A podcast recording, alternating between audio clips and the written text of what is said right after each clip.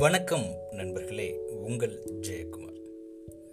வைசேஷிகம் இந்த வைசேஷிகம் அப்பவே அணுவியல் பற்றி பேசியிருக்கு அப்படின்னா உங்களால் நம்ப முடியுதா? சரி ஃபஸ்ட்டு வைசேஷிகம் அப்படின்னா என்ன அப்படின்றத நம்ம ஃபஸ்ட்டு பார்க்கலாம்.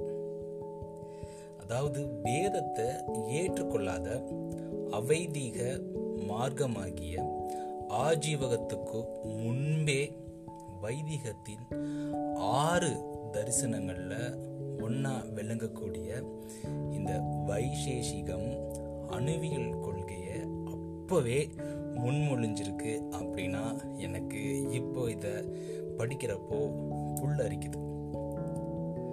அதாவது அணுவியல் கொள்கை அப்படின்றத அப்போவே சொல்லியிருக்கா அப்படின்றதுக்கு நிறைய வரலாற்று அறிஞர்களும் தத்துவ ஆய்வாளர்களும் கருத்து தெரிவிக்கிறாங்க.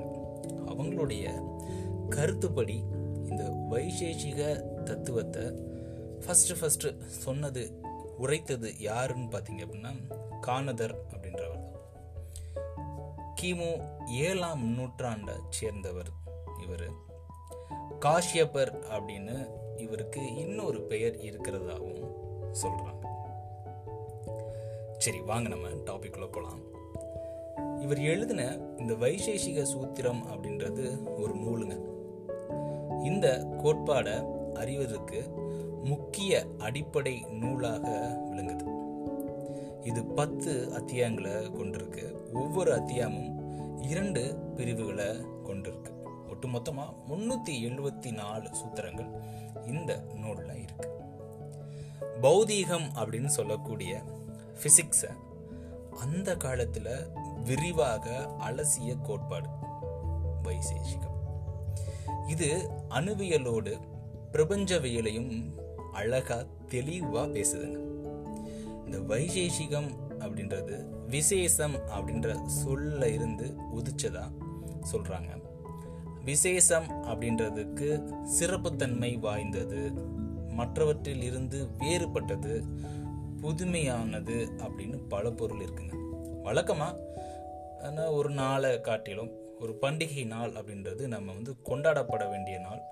வீட்டில் ஒரு விசேஷமான ஒரு நாள் அப்படின்னே சொல்லலாம். ஸோ அதே போல தான் இந்த விசேஷம் அப்படின்றத எப்படி நம்ம அவ்வளவு பிரம்மாண்டமாக கொண்டு வர்றோமோ அதேமாரி இந்த வைசேஷிகம் அப்படின்றதும் ஒரு விசேஷமான ஒரு பொருள் தரக்கூடிய ஒரு நூல் தாங்க.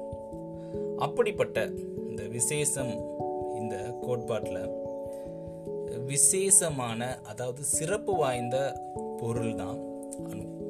சிறப்பில் சிறப்பு அப்படின்னா இந்த அணு பற்றிய அவருடைய விளக்கம் தாங்க உலகம் மற்றும் உயிரினங்களின் தோற்றத்துக்கு இந்த அணுக்களும் அவற்றின் சேர்க்கையும் தான் காரணம் அப்படின்னு அடிச்சு சொல்றது இந்த வைசேஷிகத்துடைய விசேஷம்.